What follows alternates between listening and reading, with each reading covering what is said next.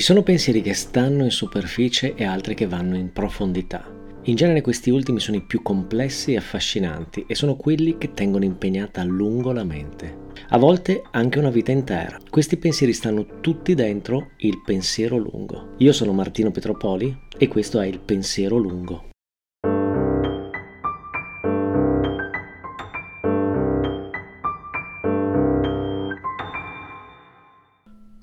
Caro amico ha fatto un bellissimo viaggio. Lui e la madre sono andati per qualche giorno in Francia a mangiare. Detto così sembra una variante esotica di esco a mangiare qualcosa, ma in realtà si tratta d'altro. Lo scopo era mangiare bene, molto bene, del tipo stelle Michelin bene. Era un viaggio fra appassionati di cucina con uno scopo preciso, e cioè vivere quelle che il marketing chiama da tempo, specie quando non sa come altrimenti definirle, esperienze. Non si va a mangiare, si va a fare un'esperienza culinaria. Per documentarla e farmi anche provare un po' di invidia, ogni pasto, pranzo e cena sono stato dispensato dalle colazioni era documentato minuziosamente con le foto di ogni portata. Dell'esperienza lato mio, come dicono a Milano, posso dire qualche cosa. 1.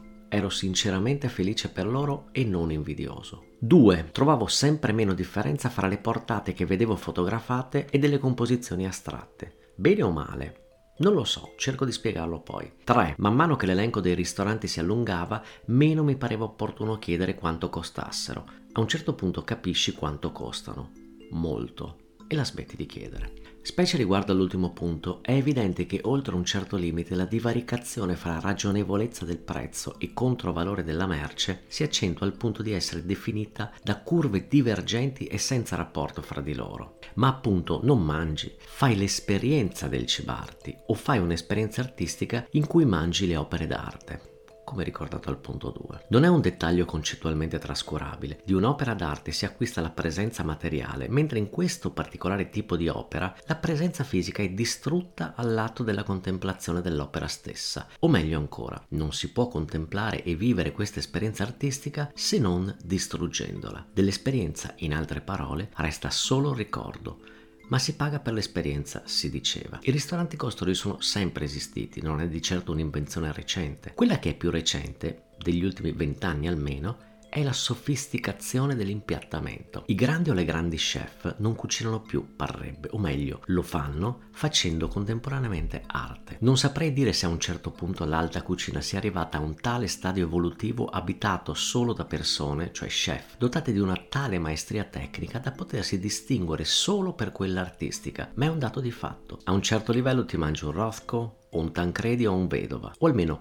mangi qualcosa che ci assomiglia, che lo ricorda e che ti fa inequivocabilmente capire che lo chef conosce molto bene l'arte contemporanea. Dicevo, probabilmente si tratta di un modo adottato in maniera più o meno consapevole dai grandi chef per esprimere ancora meglio la propria artistica singolarità e per distinguersi da questo o quel collega, per farti vivere un'esperienza e non per darti semplicemente da mangiare, facendoti nel frattempo pagare in proporzione. Esperienza viene da sperimentare e ha una componente soggettiva preponderante. L'esperienza è sempre individuale e la sottigliezza dei tempi moderni, degli chef o dei marketer moderni, è che l'hanno elevata a bene di consumo, per quanto dotato di una soglia di accesso elevata. I beni di consumo hanno invece una componente ontologica molto forte, Un'auto è un'auto, una mozzarella è una mozzarella.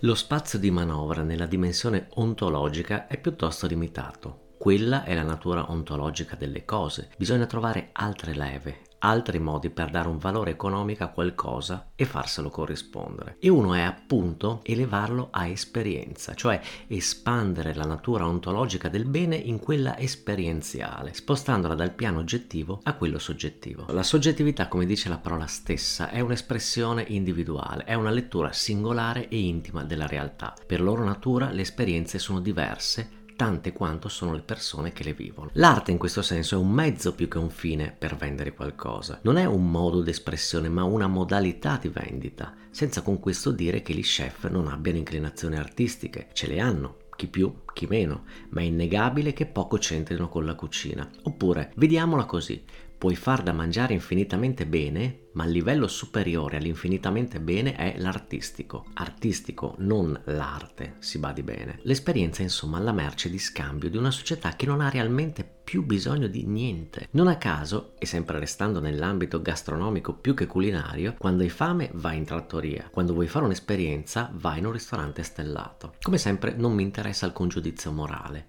Come ripeto spesso, non ci sono modi e modalità giuste o sbagliate, ma ci sono solo modalità. Ci sono meccanismi attuativi, processi che fanno funzionare le cose e l'esperienza immediata che ho dei ristoranti stellati mi fa cogliere il filo rosso che li lega.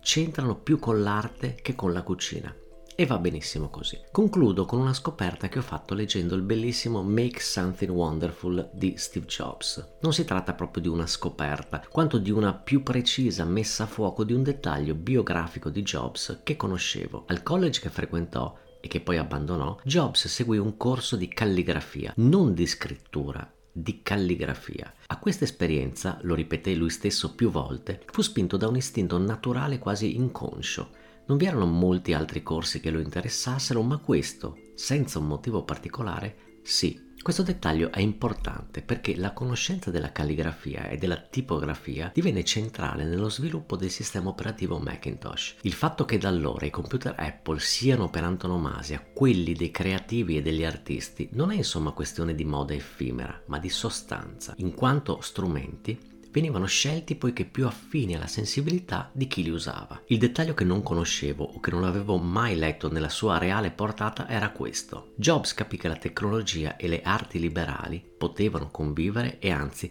trarre benefici l'una dalle altre. I computer in particolare non appartenevano solo al dominio della tecnica e del sapere pratico e fattuale, ma potevano avere una natura artistica o permettere l'espressione artistica. Facendolo, nella cura del design e nelle modalità di funzionamento dei prodotti Apple, Jobs democratizzò l'arte e la rese più comune meno intimorente. Lo fece in modo così magistrale da non farsi nemmeno scoprire nel mentre. I suoi prodotti non dichiaravano alcun intento artistico, né si mettevano quell'abito, erano e sono più curati esteticamente e funzionalmente, ma restano oggetti con uno scopo e non, almeno non subito e principalmente, delle esperienze. C'era insomma qualcosa di genuino e rivoluzionario, di certo inedito, in quel che fece, tra l'altro, come dicevo, rendendo più comuni l'arte e la creatività e non più esclusive. Ed è curioso che a farlo fu chi verrà ricordato per i prodotti costosi o di certo non economici che ha creato, forse perché era ben consapevole del valore rivoluzionario dell'arte e perché vendeva cose,